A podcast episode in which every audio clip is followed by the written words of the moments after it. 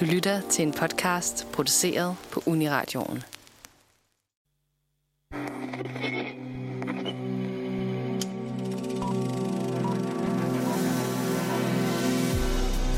Det er blevet sommer, og feriesæsonen er i gang. Det betyder ture til stranden, kolde drinks og sene aftener, hvor man enten kan tænde op i bålet eller sætte sig til rette med en god film. Men hvad er den ultimative sommerfilm? Skal de handle om at tage på ferie, eller er sommerstemningen nok i sig selv? I dag dykker Nosferatu ned i forskellige sommerhistorier og vurderer, hvad en sommerferiefilm består af. Velkommen til Filmmagasinet Nosferatu.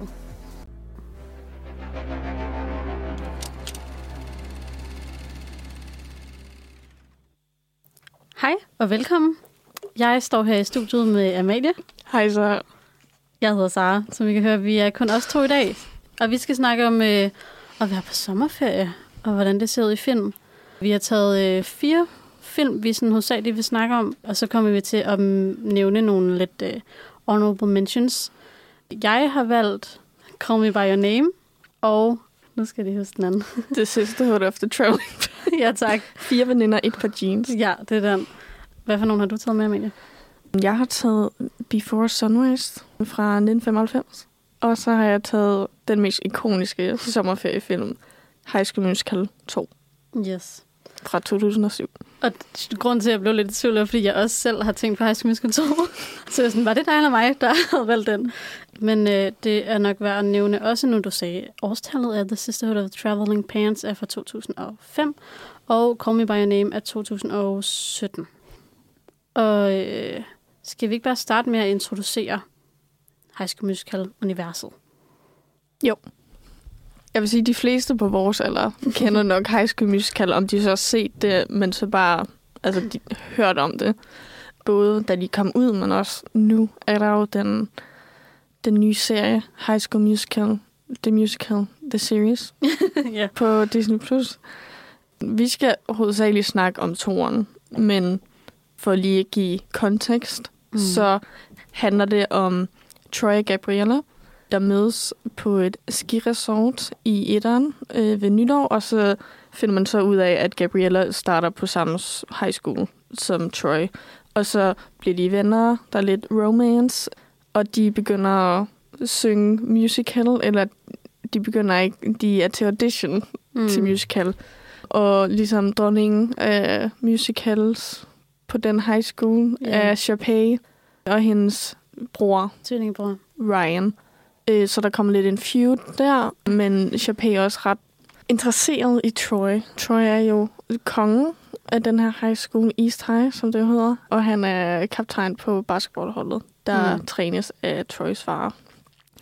Og så er der også andre karakterer, Chad, som er Troys bedste ven, der også spiller basketball, og Taylor, som er øh, Gabriellas bedste ven.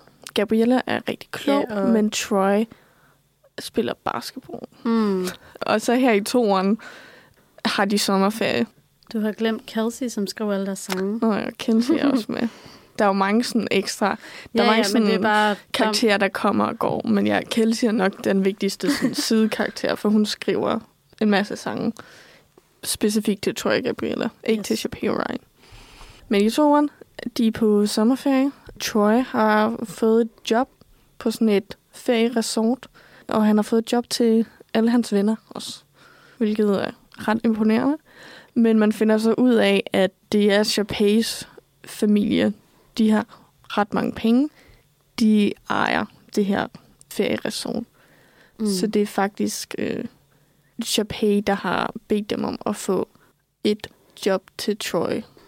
Og der har vi også faktisk et klip med af, hvor at Chapay finder ud af, at alle de andre også har fået et job, og det ikke kun er Troy. Jeps. Vi skal lige disclaim, at Chapay skriger ret højt til sidst i det her klip. Så hvis du hører det her med høretelefoner, så bare lige look out. I told you to hire Troy Bolton, not the entire East High student body. You told me to hire Troy Bolton. Uh, whatever it takes. Well, why didn't you warn me about the rest of them? I did discuss the matter with the Lava Springs board, of course. The board, you mean our... Ja, Troy har fået det her job, fordi Sharpay er interesseret i ham. Og så har alle bare fået et job, fordi at det er for Troy lige meget hvad. Og det, det her job og Sharpays indflydelse begynder så at skabe problemer. Det er fordi, hun rigtig gerne vil have, at Troy og Gabriella slår op, ikke? Selvom de er en ting. Ja, ja. Og Øh, altså, de er kærester, og han har givet hende sådan en fin lille halskæde, som hun går Tia rundt med. Troy. Jeg skal nok også sige, jeg tror, altså, Gabriella, hun bliver jo livredder på det her resort, og øh, Troy og hans venner arbejder hovedsageligt i køkkenet, hvor at Troy og Chad i hvert fald er tjener. Og så kan jeg ikke huske, om Taylor er et eller andet med sådan en golfbane eller sådan noget. Men Nej, hun er sådan en, der står for alle mulige events og sådan noget. Hun er Ah. sådan en organizer. ja, okay. Hun går rundt med sådan en tavle hele tiden i hvert fald. ja. Hun vil jo også gerne være præsident, når hun går ud. Så det er sådan... Hun er Men the boss. hvis vi så skal sige, hvad gør denne her film til en sommerfilm? Og det vil jeg sige ret åbenlyst, Mm. fordi den foregår i sommerferien, Mm. og det er sommer. Er det det, der gør det? det er det eneste? Øh, jeg tror, at jeg personligt har set den her film rigtig mange gange, især om sommeren. Men jeg tror, at alle, der ser den, meget nemt vil altså, få sommerferie-viben. Ja. Jeg spørger jo kun, fordi det er det, vi lige skal dykke ned i i dag. Hvad er det, der gør en sommerferiefilm til, at, man, at den er oplagt at se Ja. øh, om sommeren, i stedet for altså resten af året? Jeg har for eksempel skrevet noget ned omkring farverne, og det ved jeg, du også var lidt inde på, Amalie. Fordi der er bare pangfarver og virkelig Ja. knald på det hele. Og det er underligt, fordi de to, altså den første og den tredje, Er, Er ikke så meget. nej, den er ikke lige så, de er ikke lige så æstetiske som den her. Der er virkelig, altså den kører det der, Meget neon. ja, blåt øh, er der også rigtig meget, ja. Altså, det er faktisk en farvepalette, føler jeg også, med Ja. ja. deres øh, tøjstil, at øh, Chapé er jo altid meget sådan ekstravagant i sin looks, men går også meget i farver. Gabriella Lyserød ja. specifikt. Troy går også meget i sådan lidt, altså lidt mere neutrale farver, men sådan stadig meget blå jeans og sådan mm. noget. Mm. Og så er der selvfølgelig det her med, at det handler om at være sammen om sommeren, og det her med venskab, og at der er meget af det her, de er udenfor og laver nogle ting, som jeg Ja. føler, man kun kan lave om sommeren, eller er sjovest om sommeren. Der er også det der, specifikt det der emne med sommerferie for folk, der går i skole. At det er sådan en frihed mm. i de, hvor lang tid man end har sommerferie i USA. Men sådan, der har du ikke skole, så der kan du lave, hvad end du vil. Og de har jo ligesom fået det her job, men de er også sådan, så tjener vi penge, så vi kan gøre alle de her andre sjove ting efter. Det er det, og jeg tror også, fordi at jeg tænker, det har noget at gøre med, at de også betaler for deres skole, så de er sådan lidt nødsaget til, at de føler, at de skal have et sommerjob. Ja, fordi de skal på college. Ja, præcis. Og det er jo det, sådan hele filmen tager afsæt i, så det er også lidt, det bliver lidt en prioritering af tid i forhold til, hvor meget skal man arbejde, hvor meget skal man være sammen med venner. For Troy's vedkommende er det sådan noget, hvor meget skal man være sammen med Gabriella, kan de overhovedet finde tid til hinanden.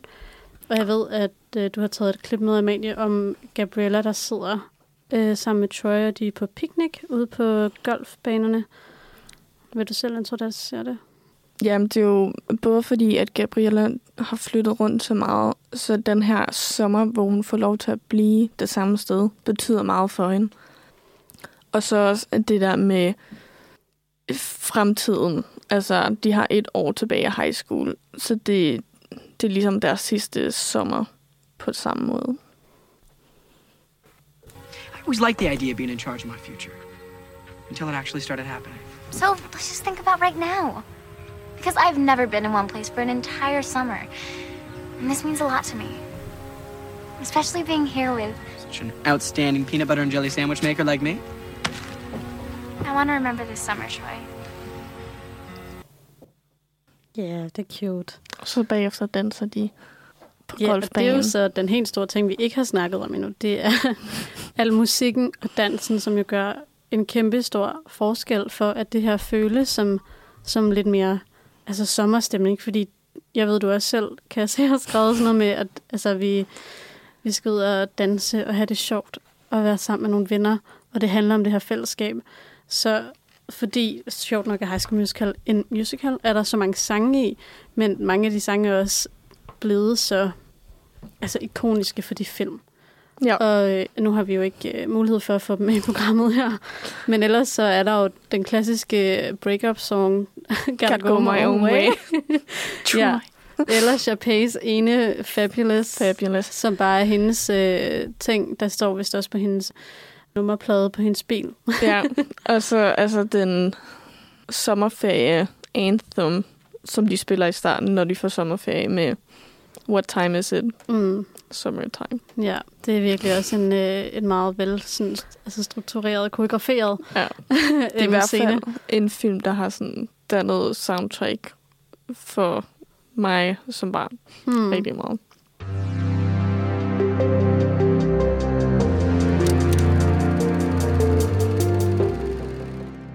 Vil du øh, så introducere Pants? Du kalder den bare Pants. Det er en meget lang titel. Det er, The Sisterhood of the Traveling Pants. ja, så hvis vi bare kalder den Pants, eller Traveling Pants, eller Sisterhood, så er det fordi, at vi er lidt dårlige. Nej. Det vil jeg gerne. Altså, den handler jo om øh, de her fire piger. Der er Bridget, Carmen, Lina og Tibby, som øh, har været altså, bedste veninder fra de blev født. Fordi deres mødre gik til noget yoga sammen Ja. ja. af en art, og alle sammen skulle føde i samme uge. Og så har det ligesom bare været sådan connected, siden at de var små børn. ja. Der er sådan en fin lang introduktion i starten af filmen, om at Lina er sådan sød og uskyldig, meget genert, men meget smuk. Bridget er vild og ustoppelig, kan godt lide at styre tingene. Men hendes mor er også død, så hun har ligesom et, en sorg i, sit, eller, ja, sorg i sit liv, hvor at hendes far er hun ikke så tæt med, så der kommer meget, øhm, sådan, der er meget omkring det. Og så er der Tibby, som er sådan lidt rebellen og vil gerne instruere film. Og til sidst Carmen, som er, de kalder hende forfatteren, men hendes øh, handlings, eller hendes, jo, handlingsforløb handler meget om det her med sin far, og hun voksede op med, at han var meget væk, og hun bare generelt har savnet ham i sin opvækst. Og alt det her bliver ligesom introduceret i starten med Carmen, der har ligesom sådan fortællerstemme. Så det er hende, der er sådan, det her er Bridget, hun er sådan og sådan og sådan. Mm. Og, så, og så mig, Carmen, forfatteren. Ja, og de har jo så de her sommerplaner, hvor at de for første gang åbenbart i 16 år skal øh, skilles, hvor at Tibi skal bare arbejde derhjemme i Maryland Og lave dokumentar. og lave sin dokumentarfilm. Carmen skal til South Carolina for at besøge sin far. Lina skal til Grækenland, fordi hun har sin familie der og skal ned og besøge dem. Og Bridget skal på fodboldlejr i Mexico. Bridget er en meget dygtig fodboldspiller, åbenbart. Ja, virkelig dygtig og virkelig, virkelig populær på sit hold. Ja. Øhm, hun er også virkelig glad for drenge, så hele hendes historie kommer til at handle om, at hun prøver at score sine træner. Men der er sådan en dybere fortælling udenom Ja. den historie, som de ligesom kommer ind på senere. De redder den meget godt i slutningen, lad os Ja. sige det sådan. Jamen, altså, jeg synes, du skal starte igen, Amalie. Hvad synes du om den her film? Og øh, hvad gør den til sommerfilm? Jamen, den er så cute, og så altså ikke engang, den er ret følelsesladet film. Og jeg tror, vi snakker også om det inden, at det er meget sådan en for the girls film. Altså, jeg tror sådan, det der girlhood tema, altså selvom jeg ikke har været i nogle af de her situationer, var jeg stadig sådan, oh, I get it, they get it. Så den er bare så Den er ret hyggelig, samtidig med, at den er ret alvorlig på nogle punkter. Den jeg glemte virkelig- at nævne en meget vigtig ting, som er deres bukser. Nå ja, det er den om. ja, så, det, så øh, efter at øh, der er blevet introduceret de her piger, så ser vi dem shoppe. En Hvor ligesom at- genbrugsforretning. Ja, hvor de bare lige pludselig tager fat i et par bukser, som de bare på mystisk vis alle sammen kan passe helt perfekt. Og de er ikke sådan den samme figur. Nej, de er øh, både høj, lille, tynd og tyk, hvis man kan kalde det det. Ja. Lidt stor i det. Og det gør, altså hende, der så er den store af dem, hun går meget op i, Carmen. at ja, hun altså ikke ser ud som de andre og sådan noget. Det kommer også til at spille en, en lille rolle senere i filmen, men de passer også hende, og, og de laver sådan nogle øh, regler om, hvad man må og ikke må, når man har bukserne på. De, øh, Ka- jeg tror, det er Kampen, der opfinder det der med, at de skal rejse øh, bukserne i blandt dem over sommeren, så de har dem en uge. Senden. Ja, de, de, er sådan, De skal ikke rejse bukser. bukserne, ja, de Bukserne sender skal på bukserne rejse. til hinanden under sommerferien. Og så øhm, skal de ligesom mindes hinanden. Så de har dem en uge hver. Og en af de regler, de laver, det er, at man for eksempel ikke må øh, sige, at man er tyk. Det var sådan specifikt rettet til kampen. Men en af de, er det det sidste, vi har taget med her? Øh, den, den sidste, som ikke rigtig sådan er en regel, mere bare sådan betydningen Mm. af bukserne.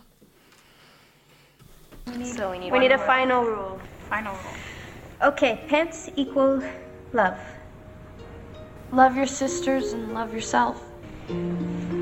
To the pants. And the sisterhood. And this summer. And the rest of our lives. Together and apart. Det er så cute, synes jeg. Ja, det er ret wholesome. Det minder mig også om, altså du ved, når man går på college, og man har de der sororities, Mm. de minder mig om, om sådan en, fordi De specifikt... tror jeg ikke er lige så wholesome. Nej. Men det, det er lidt ligesom i Pitch Perfect jo. Det er også ret wholesome. Er det ikke også en sorority? Er det ikke bare en, en, Det- en det ikke, jeg spørger a dig. Men, men det minder mig lidt Det om kan dem. faktisk godt være, altså, at det er også en sorority. Jeg, jeg føler bare, at dem fra Pitch Perfect, men altså, hvis man har set dem, det er også en masse piger, der sådan synger sammen og har et, et stærkt fællesskab. Der har de også nogle af de her sådan, ja, filosofiske, sådan opbakkende, der er den samme stemning omkring, omkring det. Men jeg vil klart sige, at den her er mere, altså, det her rent faktisk, der er lige et lille skænderi mellem Tibby og Carmen, men ellers er det sådan rent faktisk, at de bare gerne vil sådan støtte hinanden mm. hele tiden. Også selvom de er så forskellige. Altså, de har jo ingen af de samme hobbyer og Mm. interesser, men det er stadig sådan, det her er mine bedste venner nogensinde. Ja, og i forhold til High School Musical, så at virker det her bare meget mere sådan ægte, eller mere sådan ja. naturligt, selvom deres forhistorie eller sådan baggrund for at være sammen er sådan lidt, lidt komisk, så uh, High School Musical virker bare så, altså sådan, det virker som en, altså hele filmen bare sådan sat op og ja. scenesat. Den er måske, okay, ikke for at sige, at High School Musical er realistisk, men sådan, deres sådan, forhold, at de, de, der kommer rent faktisk konflikter mellem dem, er måske mere sådan, realistisk i forhold til Ja, venskabet ind her. Altså, ja. Det er et rigtig wholesome og sådan virkelig fint venskab, de har, men sådan, de kommer vidderligt, altså, aldrig i nogle sådan, konflikter nogensinde. Altså, Nej, det er virkelig sjældent. men det er måske også det der med, at de vokser op med hinanden, så man får lidt sådan, du ved, samme personlighed, Mm. som veninder, man har kendt hinanden i så lang tid, hvilket jeg også tror er grund til, at ikke for at analysere den her film for meget, men sådan det der ved, når man bliver adskilt fra nogen, man altid er sammen med, Mm. så er det ligesom der, man begynder at udvikle sig mest. Så det tror jeg bare også, at det, der sker for dem. Altså nu, nu skal de lige pludselig være alene og øh, have deres egen personlighed. Mm. Og det, jeg synes, gør den her film meget til sådan en, man ser om sommeren, er også, at de jo rejser rundt, og det sådan føles meget... Ja, altså feriestemningen er jo mest til sted hos dem, der er sådan i... Hvad var det, Lina var i Grækenland og... Bridget er i Mexico, men Nå det er ja. ikke så meget ferieagtigt, vil jeg sige. Nej, men alligevel, de er ude og drikke nogle drinks og danse. Og hun, Ja, altså ja. det er rejseagtigt, men Ja. det er ikke øh, sommerferierejse, charterferieagtigt. Nej, overhovedet ikke. Men bare mere i forhold til, at Tibi er bare derhjemme og sådan lidt kedeligt. Det er faktisk også det er måske den mest realistiske sommerferie. At hun går bare derhjemme og keder sig og arbejder i sådan supermarked. Ja, igen det der med, at skal bare bruge sin ferie på arbejde. Ja, det minder meget om den faktisk måske. og som så finder nogle... Øh, altså, hvor i High School Musical handler det meget om sådan, at vi skal huske den her ferie og gøre noget, at Ja, det er sjovt, fordi de her glæder sig meget mere i High School Musical til den her ferie, hvor at øh, i den her, i Sisterhood Pains filmen, så er det sådan, åh, det her bliver den værste ferie, fordi vi ikke kan være sammen. Ja, præcis. Men altså, grund til, at vi har sat de her to film sammen, selvom det ikke handler så meget om de samme tematikker. For mig var det meget det der med, at det er sådan nogle lidt, øh, ikke barnlige film, men sådan hyggeligere Mm. film, end de andre, vi skal snakke om i dag. Ja, og også temaerne er meget det samme i forhold til det her med sådan både venskab, kærlighed, noget omkring at gå fra sådan ikke barn til voksen, men sådan ung til ung voksen. Teenager til ung voksen måske. Ja, sådan noget Øhm, coming of age. Ja, præcis. Og så sådan noget med at følge sine drømme og sådan give lidt slip. Fordi uh, at uh, pigerne i Sisterhood of the Traveling Pants, der er, er Bridget, der gerne godt nok vil have sin, sin uh, træner. Det er det eneste, hun ligesom går op i. Men finder ud af, at der er noget mere ved det. At hun faktisk savner sin mor, som jo er død. Lina, som er meget, hvad hedder sådan noget, tilbageholdende i forhold til kærlighed. Lærer ligesom at elske og give lidt slip. Tibi, som er hende, der er meget sådan emo og hader verden-agtigt, lærer lige pludselig, hvor meget livet betyder ved, at hun møder en lille pige, der har leukemi. Ja, hun er sådan noget 12. Ja. Men ja, også bare det der med, at hun lærer at åbne sig op for en anden person, Mm. men så samtidig skal hun også... Jeg spoilers for den her film, men pigen øh, Bailey, hun dør. Mm. Så hun får det her virkelig gode nye venskab. Og så skal hun også altså, gå igennem sorg Mm over for hende her pigen i samme periode. Hvilket er ret hårdt, tror jeg. Altså bare for at runde af med Carmen, som jo lærer at sådan sige fra over, sin, over for sin far og sige, fordi at det kan jeg huske, vi har snakket om Amalie, da vi begge to så dem at filmen her. Øh, hendes far gør jo næsten alt det forkerte, men alligevel er det Carmen, der føler, at hun skal komme og sige undskyld til ham, og ligesom bede ham om at, ja, at de skal være sammen. Og, øh, hvad tænker Der er, du jo, der er jo sket det, at Carmens far forlod hende og hendes mor, da hun var barn. Sådan noget, hvad, 8 eller sådan noget.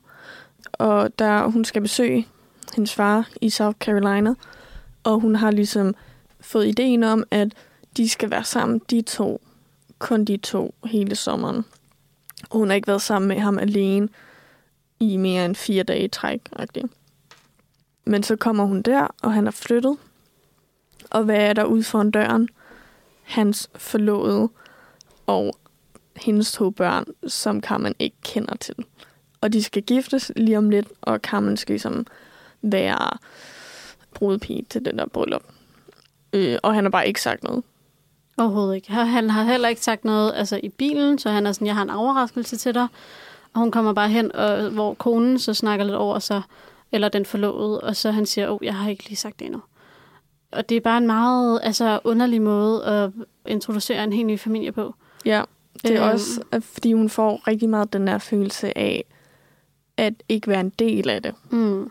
Og når de er ude at prøve kjoler der, så det er sådan, ligesom med bukserne, at hun er ikke samme sådan kropsform. Ja, hun er ikke samme kropstype. Ja, som dem. Så den der kjole passer hende ikke, og den ser ikke godt ud på hende. Og der er en masse med, at Carmen, hun og hende og hendes mor er latinamerikanske øh, og snakker spansk sammen nogle gange. Og så hendes far vil også snakke spansk med dem, selvom han er bare en white man.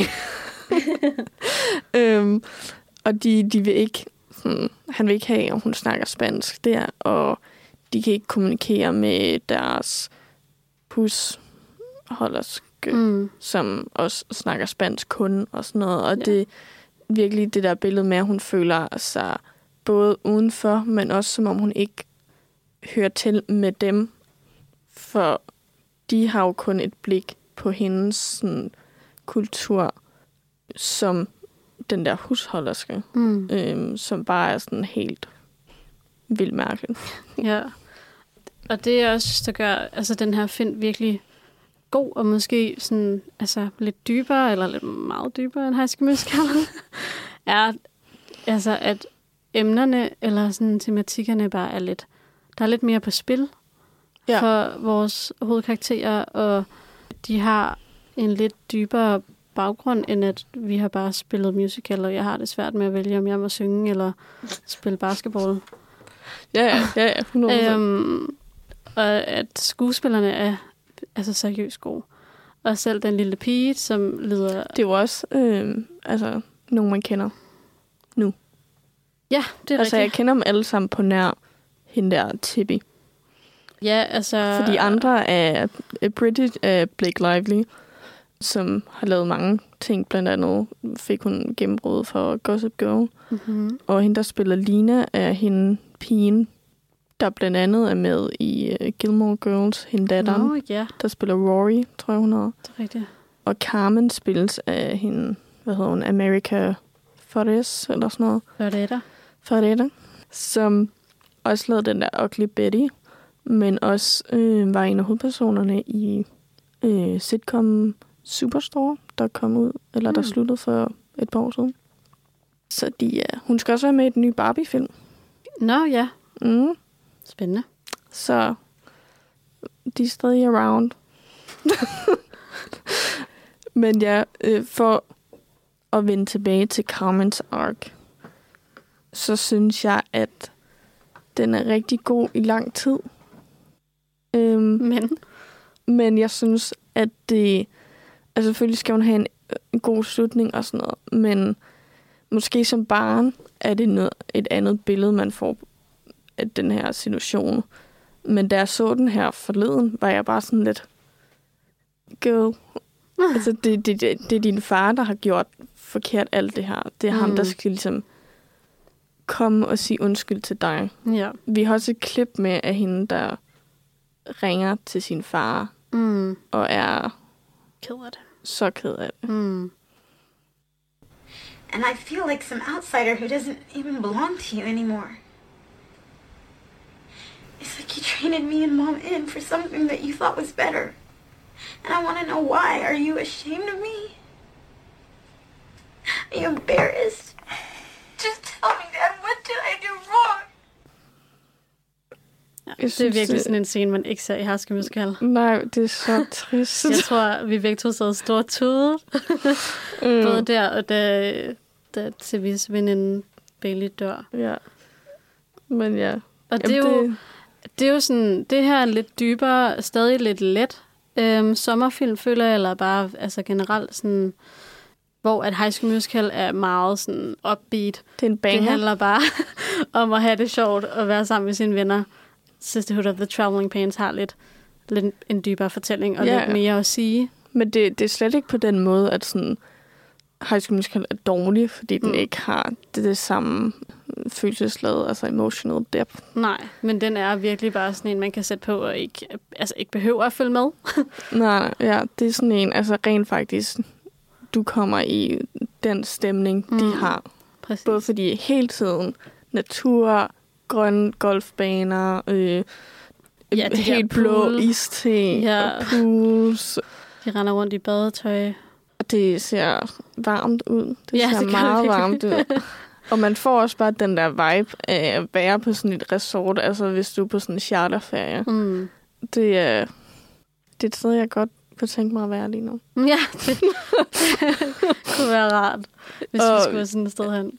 Også der, hvor Lina er i Grækenland, der kunne jeg godt tænke mig at være. Ja, Lina i Grækenland, det er altså også, det er så smukt. Men der, der går hun faktisk ikke, altså går hun så meget rundt.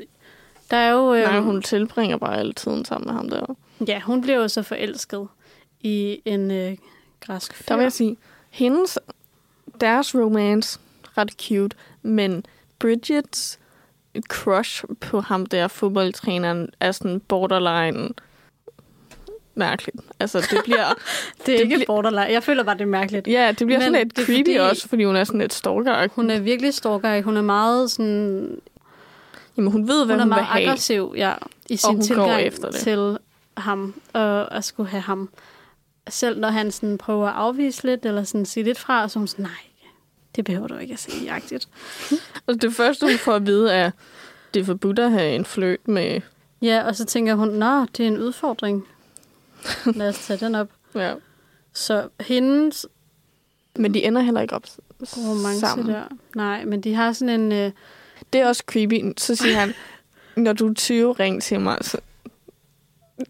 Fordi, og kontekst er de begge to, de her mænd øh, på, øh, på college. Begge hvilke to. mænd? Når jeg Linas og Bridges. Ja. ja. Mænd. Drenge. Fyre. ja det er unge rigtigt. mænd. Hvor Øh. at pigerne er jo kun 16. Ja. Men jo, så altså, nu har vi bare snakket rigtig meget om Carmen og Tippi. Jeg føler ikke, vi behøver at snakke mere om Bridget, men Lina er måske lidt interessant, fordi det handler om det her, den her familie. Den er også. Der vil jeg faktisk sige, der er sommerferie-vibes. Udover fighten. Jeg vil også sige, at familiefight Ja. er også Det er faktisk en del af det. Hvis du har prøvet at være i sommerhus med familien eller eller andet, så er det Ja, ja. virkelig... Eller bare altså på øh, Ja, all inclusive et eller andet. altså, der bare skulle tilbringes Hvis meget tid man med en familie. Lige samler sin familie, og Lina har en stor familie, og det er jo ikke engang hendes forældre, det er hendes bedste forældre, hun bor hos. Ja, og hun så... kan ikke det samme sprog som dem. Ikke da hun kommer i hvert fald.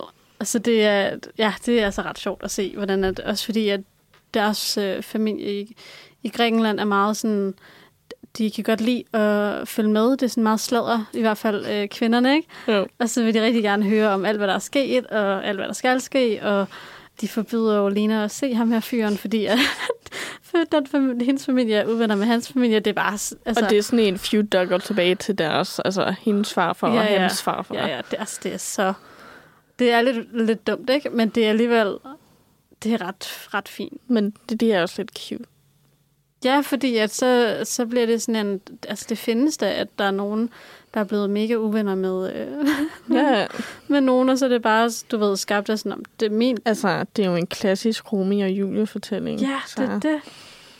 Men det er også bare, altså, at man kan rent faktisk se en udvikling i Lina, altså, hvordan hun er. Også til sidst står hun, altså, op for sig selv og siger, hey, Altså, det gør hun jo på en måde ikke, men hun spørger sin, sin Ja, ja. farfar. men hun vil ikke engang spørge far. Ja. Om, om ikke hun godt må se ham her, fordi hun vil også gerne have en chance for at leve sit liv og finde kærligheden. Ja. Ligesom at hendes bedstefar gjorde med sin med bedstemoren der. Og det er også bare, altså, at han lærer hende at være ligesom sig selv, og Mm. ser hende, som hun er for første Ja, gang. Og det er ligesom den kæreste. følelse, hun har let efter. Mm. Det er rigtigt. Så man kan sige to meget forskellige, og alligevel ikke så forskellige sommerferiefilm. Altså, det er jo bare den der klassiske ungdoms barne, børnefilm. Den ene er bare mere følelsesladen, og den anden er mere shebang, øh, musik. Men de har også, altså... De har bangers i High School Musical 2. det må man give dem. Det er altså... Især hvis man er på vores alder, så tror jeg, at man sætter mest pris på dem. Ja, altså også den der You Are The Music and Me Mm. var klassik. Eller den, hvor de uh, synger til sidst, uh, at hun Every kommer day? ud. Ja, Everyday, den er så cute. Nå, men i hvert fald, det kan være, at vi skal uh, gå videre. Vi kommer til at snakke om Call Me By Your Name og Before Sunrise.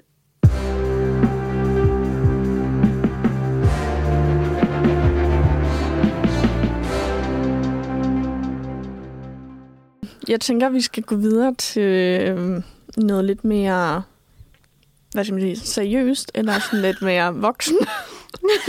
en anden form for film i hvert fald. Ja, skal vi, vi starter med Call Me By Your Name, som handler om, øh, den foregår i 1983 i Norditalien, øh, over en sommer, hvor øh, Elio bor sammen med ja, sine forældre, og hans far øh, er vist en lærer, som så hvert år eller hver sommer får en studerende på besøg, som skal bo i deres hus. Og den her gang er det en amerikansk studerende, der hedder Oliver.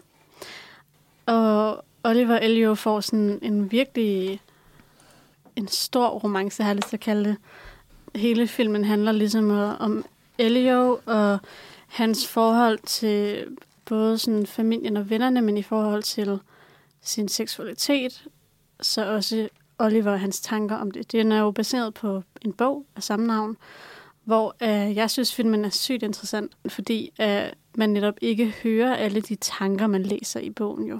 Så jeg synes, at Timothy Chalamet gør et fantastisk stykke arbejde i at, at være øh, Elio og portrættere sådan lidt en, en ung, mm, måske lidt forvirret dreng, Jeg vil sige, at han bare udforsker. er altså, ikke vokset ind i sig selv endnu. Ja, altså. præcis. Så deres, deres romance er sådan meget øh, langsom på en eller anden måde, at, fordi Oliver er meget... Jeg synes, han er meget lidt... Ikke meget lidt, men meget arrogant og selvfed. Og det føler jeg også, at Elio kan mærke. Så at det starter med, øh, at de ikke er sådan vildt gode venner eller vildt tætte, men de så bliver det. Fordi at det netop er blevet Elios opgave at sådan vise ham lidt rundt og tage sig lidt af ham. Altså, de har virkelig nailet den der irriterende amerikaner, der ikke Ja. ved noget. Øh, ja, det er faktisk mm. det er ret rigtigt. de, de, Øhm, han er også hele tiden later. Ja, det er hans ting at sige later. Og, og det, der jo gør den sådan sommerlig, er jo selvfølgelig, at den foregår over en sommer, og det foregår i Norditalien, som er altså, så smuk. Men også, at stemningen er bare... Alle andre end Ellie og Oliver er godt nok sådan lidt bekymringsfri og lette i deres tilgang. Og Elio og Oliver, eller Elio i hovedsageligt, er meget dyb og filosofisk og Ja, men stadigvæk har den her sådan, der er sådan en fantastisk dansescene, hvor at, øh, at de er ude som danse om aftenen, og de kører meget rundt på cykel rundt omkring forskellige steder inde i byen, og er ude og bade og sådan noget. Så der er stadig sådan en, en meget, altså virkelig sommerstemning omkring det, men med virkelig meget sådan substans og mm. underliggende. Øh, De er også, altså... Altså, det er en virkelig flot film. den er virkelig visuelt. Også, altså bare, Flot. når de kører rundt der på cykler i Italien og sådan noget. Altså inde i byen. Det er det. Der er virkelig en fornemmelse, at både det her familieforhold, øh, forældrene ved jo ikke noget om deres romance, men vi, ja, vi kommer til at, at snakke lidt om farens sådan langsom... Øh, altså, han har åbenbart fundet ud af det på en eller anden måde, eller kunne mærke det, og har Ja. sådan en virkelig fin øh, monolog i slutningen, hen mod slutningen af filmen, hvor man kan både mærke og sådan lidt kærligheden med en fars søn, som man ellers ikke, altså det er jo ikke det, det handler om, men det synes jeg er så smukt. Altså, hans forældre er sådan ret nice. Altså, de, de er gode er forældre. Ja, og de støtter ham, og sådan, men jo, også fordi han er sygt dygtig sådan, i at spille klaver, for eksempel. Hvor han også, det gør han jo til en af de der, kom sammen om aftenen og sådan noget. Og så har Ellie og Oliver sådan en, en meget øhm, kryptisk samtale, når de er i byen en af dagene øhm, og går rundt om et springvand. Hvor de sådan lidt snakker om deres forhold, men, men ja, på sådan en lidt mystisk måde. Det, Men nu kan jeg ikke huske, at det her før eller efter, de har kysset første gang. Øhm, det er vist før. Det er lige før, ikke? Men jo. det er der, hvor de begge to godt kan mærke, der er et eller andet. Ja, og det er nemlig efter, at de har sådan rørt lidt ved hinanden og sådan noget, tror jeg. Altså, uskyldigt rørt ved hinanden. Sådan. Jeg synes også... Men det fortæller jeg efter klippet. okay, lad os spille det. Is there anything you don't know? I know nothing, Oliver. Well, you seem to know more than anybody else around here. Well, if you only knew how little I know about the things that matter. What things that matter? You know what things. Why are you telling me this? Because I thought you should know. Because you thought I should know? Because I wanted you to know. De ved tydelig, tydeligvis godt begge to, hvad der bliver snakket om. Ja. Men det bliver ikke rigtig et talesat, så det er stadig sådan meget hemmelighedsfuldt. Men man skal også tænke på, at det her er i 83. Ja, det er det. Både altså, i forhold til det 83, men også altså, AIDS, AIDS-epidemien startede der i 81 og sådan noget. Og Oliver kommer jo lige fra USA, hvor at det var et kæmpe Mm. øh, sådan et omtaleemne, der ikke blev talt om. Et emne, der er blevet talt. Ja, ja, altså, sådan, altså der var vildt mange, der, der døde af det og sådan noget, Ja. men det var sådan noget, øh, præsidenten vil ikke direkte tale til det og sådan noget. Nej, jeg tog lidt afstand fra det måske. Så det er også altså, rent faktisk farligt for dem både. Altså, det er ikke lige så sådan acceptabelt, men også, at de skal være sådan rent faktisk sådan forsigtige. Mm. Men jeg synes noget andet, jeg synes er interessant ved det her klip, er øh, noget, man ikke kan komme udenom af filmen, at der er sådan aldersforskel. At Elio er 17, og Oliver er 24. Og øhm, Elio bliver sådan meget portrætteret som sådan en ung dreng. Ikke? Altså Ja. en, der hverken sådan ved, hvem han selv er, men også sådan lidt barnlig nogle gange, både i sådan hans kropssprog, når han sådan løber lidt rundt og hopper rundt. Øh, men også bare, hvad han siger, er sådan, ligesom han siger i klippet, sådan, han ved ikke noget om det, der betyder noget. Fordi han er belæst, men han er ikke klog på livet. Mm. Og det synes jeg bare er et underligt ting at fokusere så meget på, når der er den her aldersforskel. Altså, de gør ham altså mindre, end han er. Mm. Altså, det er meget fokus på, at han er ung. Og det, det synes jeg bliver lidt for Men hvad meget. havde, altså, hvad, hvordan tænker du i forhold til altså Oliver, fordi ja, han er 24, og han kommer fra USA, og han er lidt mere sådan, Nå, mere bare sådan, noget. altså 24 fra 17. Altså, han, Oliver ved tydeligvis, hvem han er. Om det så er en arrogant øh, amerikaner eller whatever. hvor at Elio netop ikke ved, hvem han er Mm. på nogen måde. Altså, han ved ikke noget. Øh, og vi får at vide, at han er altså sådan uskyldig. Også at der er sådan en helt ting med, at sådan, at han er en jomfru, ja. Hvor han er sådan, siger til sine forældre, sådan, jeg havde næsten sex med, med hende, der er pigen. Nå ja, han har en, Hvor det, det lidt bliver, en kæreste ved siden af. ja, måde. hvor det bare bliver lidt mærkeligt, synes jeg. Altså, ja. det bliver lidt for meget sådan, ham her, den unge, uskyldige, Mm. versus ham, den store, arrogante amerikaner, der er sådan lidt, ikke at han tager sådan, hvad er ordet? Udnytter ham. Nå, Ikke at han udnytter ham, fordi tydeligvis kan Elio godt lide ham, men det er meget nemt, at, at det føles som om, han udnytter ham, og han udnytter det der med, at Elio ikke ved, hvem han er. det er rigtigt, men jeg tror, fordi at rigtig meget af det er også Elio, der tager initiativ, synes jeg. Altså, og gerne vil snakke med ham, men hvor Oliver virker meget sådan... Ikke det er også, men... jamen, jeg synes, det synes jeg også er underligt, fordi at Oliver er tit sådan, nej, vi kan ikke, det er ikke, jeg skal ikke sådan ødelægge dig og sådan noget. Mm. Og det er sådan lidt, så han er godt klar over, at det er mærkeligt. Men det, jeg vil ikke sige, at det sådan gør, at filmen decideret bare er dårlig. Jeg synes bare, at det er svært at se den uden at sådan kigge væk fra det. Altså, jeg kan Ja. godt se, at det er en fin film og sådan noget, men det er mere bare den der romantisering af det her forhold, hvor at det bliver lidt for sådan ung dreng. Ja. Men jeg føler, at det... Mm, lidt tilbage til det, vi snakkede om med Sisterhood of the Traveling Pants. Fordi der er også den her... Nu er det sommer, og vi skal ud og, du ved, øh, finde nogen. og så, hvis man er, er ung, vil man måske gerne have nogen, der er lidt ældre. Det synes man er lidt spændende. Og sådan, der er meget det her sådan sommerfløjt over det. Men, Mm. men hvor altså, Bridget, som vi jo snakkede om, gik efter en ældre træner, så går Ellie jo lidt efter den her ældre amerikaner, som, ja, jeg føler, det er lidt samme stemning, og han er Ja, ja. at, selvfølgelig på en helt anden måde, men Men jeg kan også godt forstå, altså, at filmen er, som den er, fordi Mm. det er jo fra Elios point of view. Altså, selvfølgelig bliver det portrætteret som noget virkelig stort og godt, og den bedste øh, romance nogensinde-agtig. Jeg synes bare, det er mere der til sidst, øh, som vi også har et klip af med, når faren snakker om deres forhold.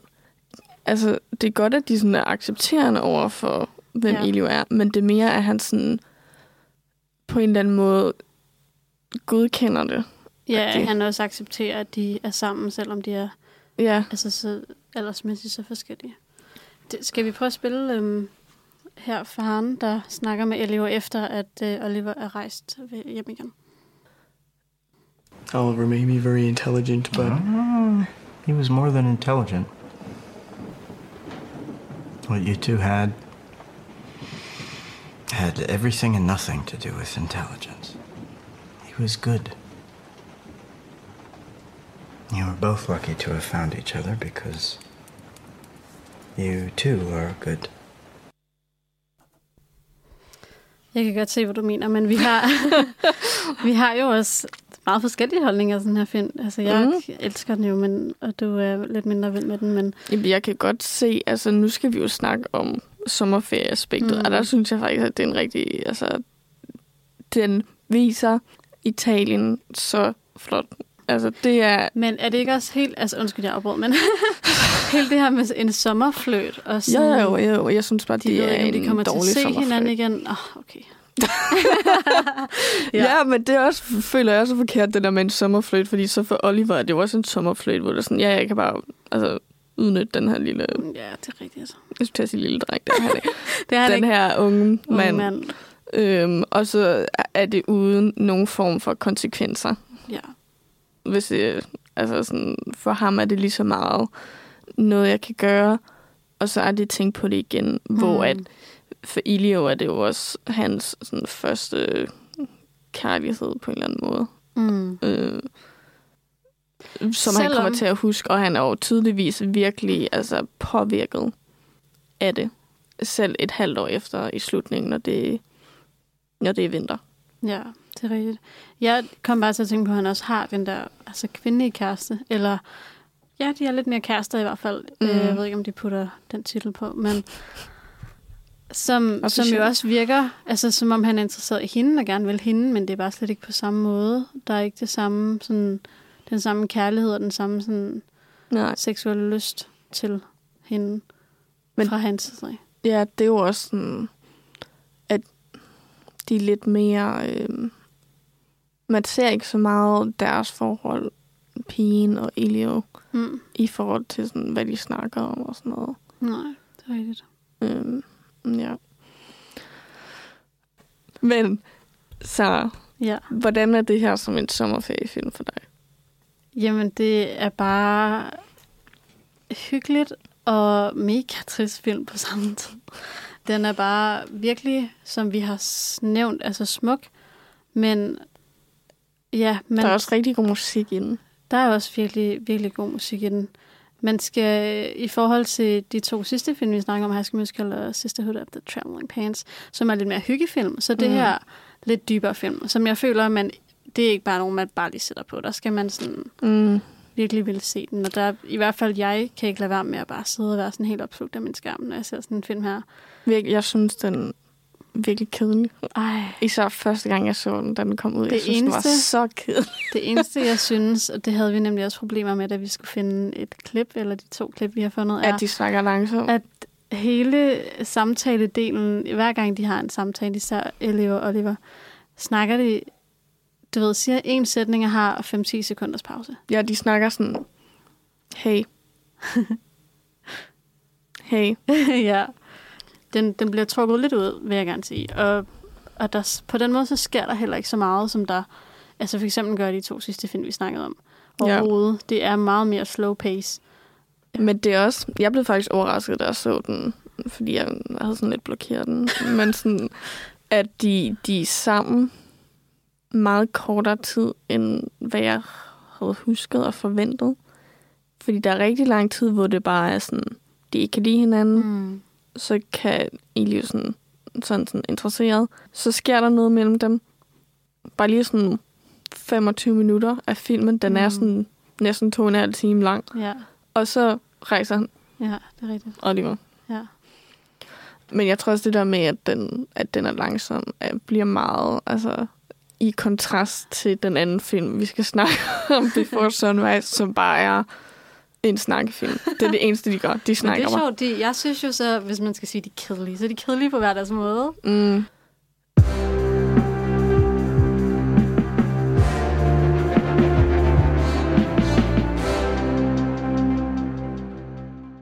Skal vi ikke bare springe over til den så? Og øh, vil du ikke øh, introducere Before Sunrise? Jo. Before Sunrise er en del af en trilogi, som er Before-trilogien, med Before Sunrise fra 95, Before Sunset fra 2004 og Before Midnight fra 2013, som alle sammen er instrueret af ham, Richard Linklater. Øh, og det er med Ethan Hawke som Jesse fra USA og Julie Delpy som Celine fra Frankrig. Og jeg ved, Ethan Hawke har arbejdet med ham, instruktøren også, på den der, hvis du kan huske Boyhood. Nope. Den der gimmicken var ligesom, at det sådan var blevet filmet over 18 år. Oh. Så det der bare andre ligesom er hovedrollen, Ja, ja. vokser op. øh, hvor at øh, Ethan Hawke spiller hans far. Ja. Så den er også ligesom blevet filmet på samme tidspunkt, hvor de har filmet nogle af de her film. Griner. Men Before Sunrise handler om Jesse og Celine, som møder hinanden på et tog, hvor de falder i snak. Og det er så god en snak, at da Ethan Hawke, øh, Jesse, skal stige af toget, spørger han Celine, om hun ikke vil med. Og så øh, kan de gå rundt og snakke sammen. Vi har et klip med, hvor at, øh, at Jesse spørger Celine om... Han laver ligesom sådan en salgstale Ja, ja. for, hvorfor hun skal Han er egentlig ham. gået, og så kommer han tilbage og er sådan, hey, Um, I want to keep talking to you. You know, I have no idea what your situation is, but uh, but I feel like we have some kind of uh, connection, right? Yeah, me too. Yeah, right. Well, great. So listen, here's the deal. This is what we should do. You should get off the train with me here in Vienna and come check out the town. What? Come on, it'll be fun. What would we do? Um, I don't know. All I know is I have to catch an Austrian Airlines flight tomorrow morning at 9:30, and I don't really have enough money for a hotel, so I was just going to walk around, and it'd be a lot more fun if you came with me. og det siger hun ja til. Det gør hun nemlig. Og så, ja, så går de bare rundt i Wien hele natten og snakker sammen. Ja. Og det er plottet. Ja, det er sådan lidt øh, 24 timer, hvor at det bare er dem. Det er også snakker. meget ekstraordinært, altså på det der tog, hvor at, at de så sætter sig... Det er lidt tilfældigt, at hun, øh, at Celine rykker plads, fordi at der er nogen, der sidder og skændes ved siden af, ja. Hun prøver at læse. Og så falder det ligesom i snak. Og så er det øh, Ethan sådan ret modig, og sådan, jeg overvejede at gå hen og spise eller noget, vil du med? Ja, og så sådan, Ja. Og så snakker og snakker og snakker og snakker de bare. Altså, hold da op. Men de er virkelig... Øh, det er nogle ret sådan, interessante samtaler, de har. Der har jeg den følelse, når du ser Comedy Friday. så da jeg så Before Sunrise, fordi jeg genså den i dag, hvor jeg bare var sådan, okay, jeg starter den bare lige. Og så, så begyndte jeg at snakke, og så blev jeg bare sådan fanget af det, de snakkede om, hvor mm. til sidst var der gået sådan 30 minutter, hvor jeg var sådan, men jeg skal lige gøre det her først. Øhm, så jeg føler, man virkelig bliver suget ind af den der samtale, om man så er enig med, hvad de siger eller ej. Mm. Tit har de sådan forskellige meninger om det, de snakker om, men det er bare sådan virkelig øh, nogle både sådan filosofiske, men også bare sådan nogle lidt mærkelige tanker, de har tænkt på. Altså Ja. sådan, om det er så sådan noget, jeg har tænkt på, at øh, kan hun lave matematik? øhm, så sådan, Åh, prøv at høre, prøv at høre. Og så forklarer ja. de hinanden alt muligt. Altså, jeg gad godt at høre dig først, hvorfor du synes, det er en sommerfilm. Andet end, at det foregår om sommeren. Det er i Wien. Det er en sommerromance. Mm. Ligesom Call Me By Name. Ja. Det er, altså, det er det der, du ved, det er sommer. To fremmede møder hinanden. Ja, vi er i en ny by. Vi kender ikke hinanden. Nu tager jeg en chance, fordi det er sommer. Og jeg synes bare, at den... Øh, altså, de går bare rundt der hele natten. Og det minder mig bare om sådan være inde i København. Sådan, eller til et eller de andet ude i haven. aftener, ja. ja, og det er stadig varmt nok til, at man ikke skal sådan have en tyk jakke på eller sådan noget. Også Ja. selvom det er mørkt, øh, og solen står tidligt op. Mm. Og det er bare sådan... Også bare det, at de er ligesom turister i Wien, Mm. mm. minder meget også om, at når jeg er ude at rejse. Altså, jeg tror bare for mig, at det er sådan... Jeg vil være dem. jeg vil være her i Wien. Jeg behøver ikke at være med en eller anden fremmed, men sådan... bare... Jeg synes bare, det er så sådan en speciel og anderledes måde at lave det her mm. Mm. øh, sommerferie ting på. Ja. Og vi kan sige, fordi de andre film har jo handlet lidt om, at der er det rent faktisk en, en sådan en, en ferie. Ja. Det her er jo lidt mere en rejse, hvor at, øh, hun har jo lige været hen og besøge sine bedsteforældre, tror jeg. Er hendes bedstemor i Budapest. Ja, og så på vej tilbage til Paris. Og Jesse, han siger godt nok, at han bare sådan er på gennemrejse igennem Europa. Men vi så finder ud af, at det er fordi, at han er, er det i Madrid, han har været i? Ja. For at besøge sin kæreste, som så ikke gad at have, han kom alligevel, så de slog op. Mm. og nu er han så bare rejst videre i Europa. Og det siger han har været en rigtig dårlig tur. Ja. Hvilket, hvis du lige er blevet slået op med, så måske ikke at rejse rundt alene i sådan tre uger, sådan den bedste date. Men altså... Men det var det he- hele værd, for nu mødte han hende. Men det er klart en film, der ligesom er både af manuskript og både af de her to hovedroller. Mm. Fordi det er næsten de eneste, man ser. Det er faktisk, ja, og der er heller ikke så meget underlægningsmusik, altså hvor jeg føler, at de andre tre film, der hjælper musikken virkelig til både at skabe Mm. altså stemning af sommer og forelskelse, men her er det virkelig bare dem, der snakker, og så er der sådan noget, hvad hedder sådan noget, on-screen-lyd, for at Ja. bruge et teknisk øhm, begreb, men øh, gademusikere og forskellige ting, som Ja. Giver den samme stemning. Det eneste, der er, det er, da de er inde i den der lytteboks og hører et nummer, som så spiller videre ind i sådan en anden scene. Ikonisk scene, hvor de er inde i en lytteboks og hører musik. Ja, det er Og virkelig så- en akavet scene. De er virkelig gode til at spille akavet. Ja, jeg synes det er, også, altså, at de har virkelig sådan god kemi. Ja. Både på den der sådan lidt, det her nye person, uh, og de er sådan nervøse og sådan noget, og det er en mærkelig situation, det er i. Men også på den der måde, at det sådan ligesom bliver ved med at sådan, ind i lytteboksen, bliver de ved med sådan at kigge på hinanden, når den anden kigger væk og sådan noget. Og det, altså, der bliver ikke sagt noget, Mm. men man kan bare mærke den der stemning, der er med sådan, uh. Ja. Synes du, det er en sommerferiefilm? Altså, jeg synes da helt klart, at det er en feriefilm.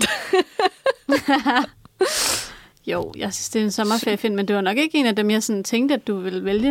Det Nå. ved jeg ikke, men det er også efter, at vi havde snakket længe, så fandt jeg også ud af, at din sommerferiefilm er meget forskellige fra mine. Hvor at Amalie godt kan lide lidt mere sådan dystre film, og så vi får til trilogien. Ej, men også øh, du var sådan...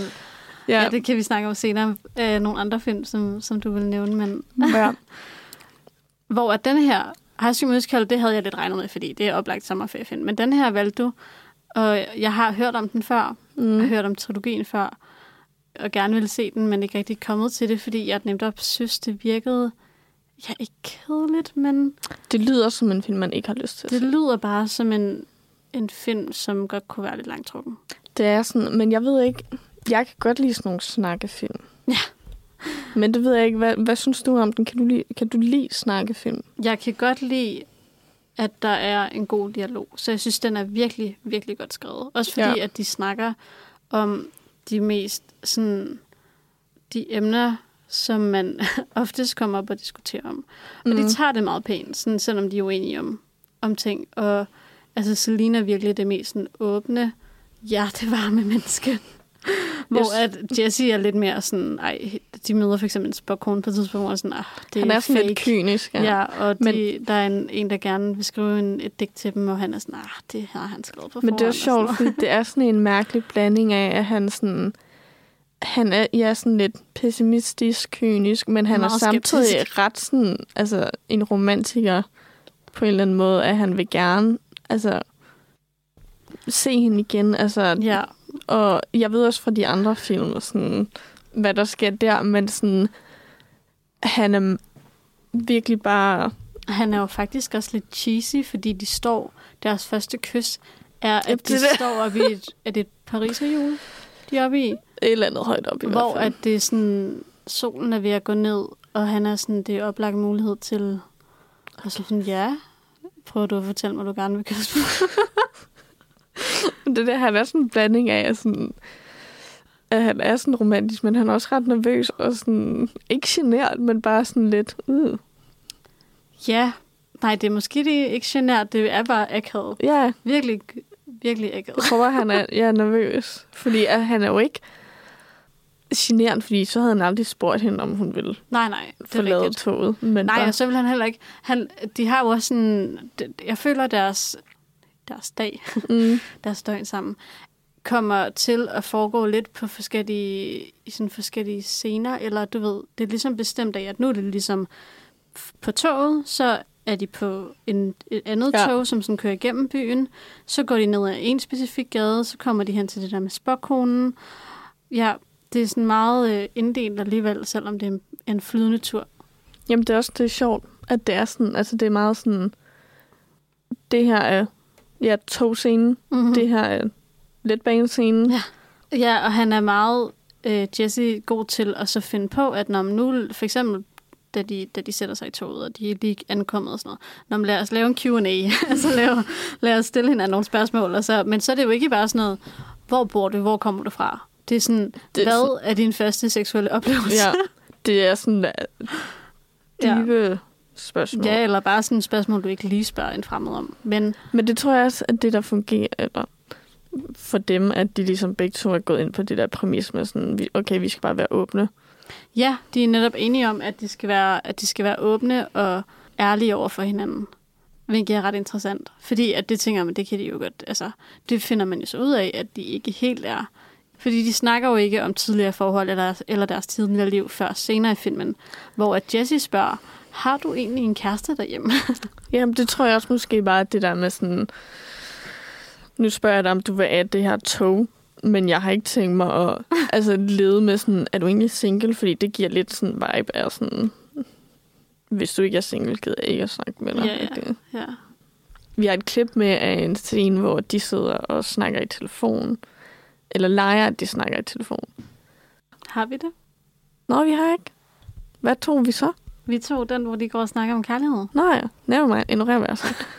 Men vi har et klip, hvor de går og snakker om, jamen bare har en af de her sådan ret dybe samtaler. Det her handler lidt om kærlighed, og de har også lige snakket om feminisme før det. Det er nemlig, altså de er all over med de der emner, og også selvom de sådan bliver enige og sådan noget, så det er stadig bare... It's a one night thing, you know? Talking seriously here. I mean, I, I always feel this pressure of being a strong and independent icon of womanhood and not making making look like my my whole life is revolving around some guy. But loving someone and being loved means so much to me. I always make fun of it and stuff. But isn't everything we're doing in life a way to be loved a little more? Ja, meget filosofisk og mm. eksistentiel. Jeg synes, at Celine er en virkelig sådan god kvindelig karakter. Fordi hun er så sådan... Hun er både sådan, jeg er feminist, men hun er også altså, på den her måde sådan... Men jeg vil også bare gerne altså, mm. elskes og sådan noget, hvad der, hvad der er galt med det. Ja. Øhm, og hun er også bare sådan sådan lidt aggressiv nogle gange. hun fortæller sådan en historie om, at mm, efter hun, hendes kæreste slår op med hende, så sagde hun til sådan en terapeut, sådan, lød som om hun er sådan en dame, der vil så sin kæreste ihjel, eller sådan noget. Hvor ja, det hun bare... skrev en anden historie Ja. om en kvinde, der ville slå sin kæreste ihjel. Og så sagde psykologen, at det, at det var lidt farligt, og det var hende, der var som om, at det var hende selv, der ville gøre det. Ja. Hun er meget mere sådan... Jessie er måske lidt mere sådan impulsiv på en måde, hvor at Selina er mere ikke kalkuleret, men sådan... Jeg tror, hun er klar over, at hun ligesom lever i en anden verden, end Jessie gør, fordi hun netop er en kvindenagtig. Mm. Øhm, men jeg synes bare, at hun er så... Hun er bare så sjov at høre, hvad hun siger. Fordi hun er, siger bare så mange ting, hvor man er sådan... Wow. Det er rigtigt. Jeg synes, det er sjovt, hvor meget, at den her og Call Me By Your Name egentlig minder om hinanden. Øhm, Det fordi da jeg slog det op, jeg googlede et eller andet, så var der en artikel, hvor de havde sammenlignet den. Nå. Men det er sjovt, fordi ja, de minder så meget om hinanden, men de minder slet ikke om hinanden. altså, det er jo slet ikke samme hverken stil eller altså, handling, men alligevel har det virkelig samme, altså både tematikker og sådan det her møde mellem, som vi sagde, to fremmede, som altså lærer hinanden lidt at kende, hvor at tidslinjen i den her film er bare meget kortere end Call Me By Your Name. Ja. Og, øh, og vi snakkede også, inden at vi kom herind i dag, at begge film har sådan en togscene. sådan afsluttende. Virkelig Nu trist. skal den anden part med toget, og vi skal hurtigt sige farvel og lige finde ud af, hvad der skal ske. Eller sådan. Ja, hvad, hvad siger du om det, Amalie? Det er sjovt, fordi det tror jeg, jeg havde skrevet ned også, det der med sådan ulykkelig, trist slutning, eller sådan håbfuld slutning. Fordi i Call Me By Name, at togscenen vildt trist, og jeg er ret sikker på, at Elio er klar over det, at de kommer nok aldrig til at se hinanden igen. Mm-hmm. Rigtig. Altså, Ja. Det her var en sommerting, nu skal han hjem til sin rigtige verden. Mm. Og det er det. Altså, vi lever i forskellige verdener, rigtig. Ja. Hvor det i uh, Sunrise, at det også, nu skal jeg hjem, vi lever i forskellige verdener. Men der er slutningen sådan meget mere håbfuld, fordi de netop til sidst er sådan, vi mødes her. Fem, seks måneder. Øh, lad os komme tilbage og mødes her igen. Ja. Øh, så selvom de sådan har nærmest samme slutning, er det en helt altså forskellig følelse, man sidder tilbage med. Mm. Altså, fordi det ene er sådan lidt... Men også fordi trist. man får, altså i Call Me By Your Name, den der scene, hvor der også er gået, altså der er der så gået et halvt år, øh, Oliver ringer til Elio og øh, hører lige, hvordan hans forældre har det, og ellers så fortæller Elio, at han er blevet gift. Han skal, han skal giftes. Han skal giftes. Hvor at Elio jo egentlig virker cool omkring det og sådan noget, men, men så da de lægger på, så begynder han at Det synes jeg er en virkelig god scene der, ja. hvor han bare sidder og græder. Også fordi, Timothy Chalamet er virkelig god til at græde senere. men han, han er, det er Timothys film. Mm. Call Me By Name. Sådan, han outacter Army Hammer Ja. every scene. Men bare sådan det der, han sidder bare og græder og kigger ind Ja, i imens der er en virkelig smuk sang, der spiller Ja, og så i baggrunden kan man se ligesom sådan, hendes familie går rundt, og så kalder de på ham og sådan noget. Og det skal og det, ja, det er virkelig bare det der med sådan, at han er trist, men sådan, livet går videre. Okay. Ja, fordi han rejser sig op, og så må I må videre med Ja. dagen, ikke? Og det er måske også en forskellig slutning, at det er ligesom et afsluttet kapitel for ham der. Ja, Elio. og så, så var det også mere det her med, at han er meget trist, hvor at når de, øh, når, når de Before Sunrise skilles, så fordi de lige, de har jo ellers virkelig længe sagt, ah, de skal nok ikke mødes igen, lad os være rationelle omkring det, det kommer nok ikke til at ske. Så aftaler de det, og når så får man sådan en, øh, en lille afslutning af dem hver for sig i deres respektive transportmidler, der Ja. sådan smiler lidt og sådan lidt er glade for den måde, det Ja. er gået, og den måde, det sluttede på. Ikke? Men ja, det er også bare det, fordi det er jo ikke afsluttet for dem, fordi de laver Nej, nej. den der, vi, vi mødes igen. Ja. Men for Elio stress. bliver det virkelig, altså, det kulminerer lige her, til mm. han bare sidder og græder, og så rejser han sig, Ja. og så går det videre. Ja.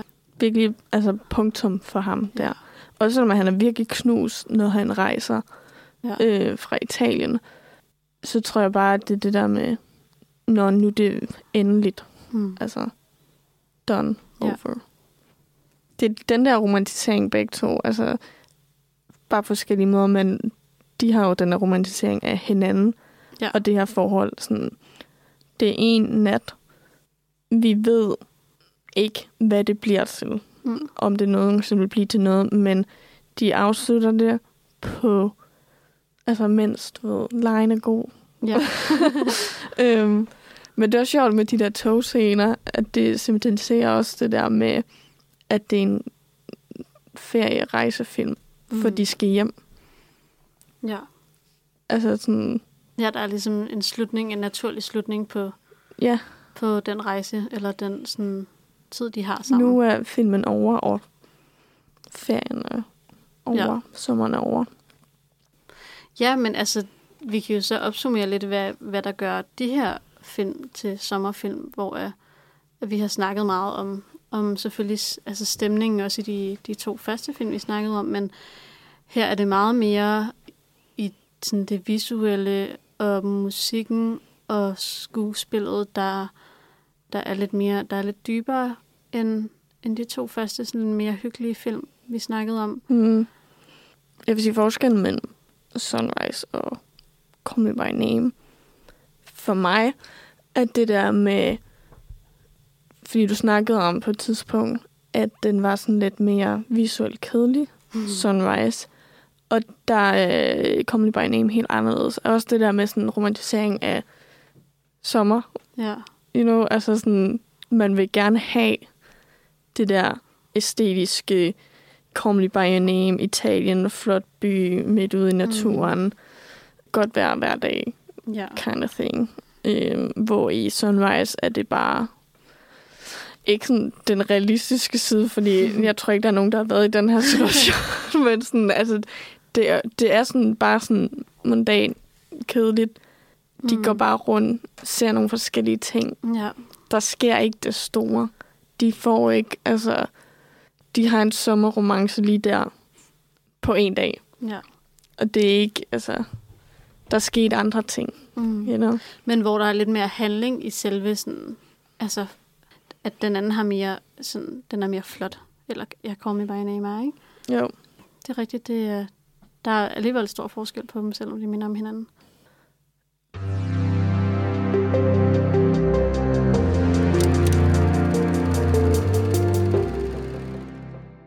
Ja, så går vi øh, videre, fordi nu har vi jo snakket om altså de to film, vi, vi tog med, som vi selv synes var, var gode bud på en, en ultimativ sommerferiefilm. Men vi har selvfølgelig også nogen, som vi gerne vil nævne, men ikke øh, altså, måske ikke gå lige så meget i dybden med som de andre. Jeg har taget den med, der hedder The Way Way Back fra 2013, som jeg egentlig først har set for nylig, men jeg bare synes, da jeg sad og researchede det her emne, lød så fantastisk. Og det er totalt oplagt. Jeg kunne også godt have taget den med som, som en af de andre to. Men øh, nu nævner jeg den her i stedet for. Det handler om Duncan på 14, som er en meget sådan, genert, socialt akavet dreng, der er meget modvilligt er på ferie med sin mor og hendes nye kæreste. De skal bo i sådan kærestens sådan, sommerhus af en art Hmm. han har et meget dårligt forhold til den her nye kæreste, fordi at, at kæresten, som er spillet af Steve Carell, han hedder Trent i filmen, er meget nedladende, og altså hele øh, filmen starter også med en, en brutal scene af deres køretur derhen, hvor Trent ligesom spørger Duncan, hvad han selv synes om ja, sig selv fra 1 til 10. Hvad, hvor ligger du henne? Og Duncan svarer 6, og Trent siger, jeg tror, du er en træer. Det er så ondt. Skal vi ikke lige aftale, at øhm, du gør det bedre end en træer på, på den her ferie? Og, altså, ja. Det er så unprovoked. Det er altså. virkelig den vildeste indledning, jeg har set længe. Og fordi han er 14, så han er nok allerede sådan, altså, har altså den værste år i sit liv. Ja, det er det. Altså, han har det, han har det lidt skidt med, med, at moren har fået sin nye mand, og manden har også en, øh, en datter, som også synes åbenbart, at Duncan er noget af det værste, man kunne møde. Altså, de er virkelig alle sammen ret nedladende og snakker bare sådan lidt bag hans ryg.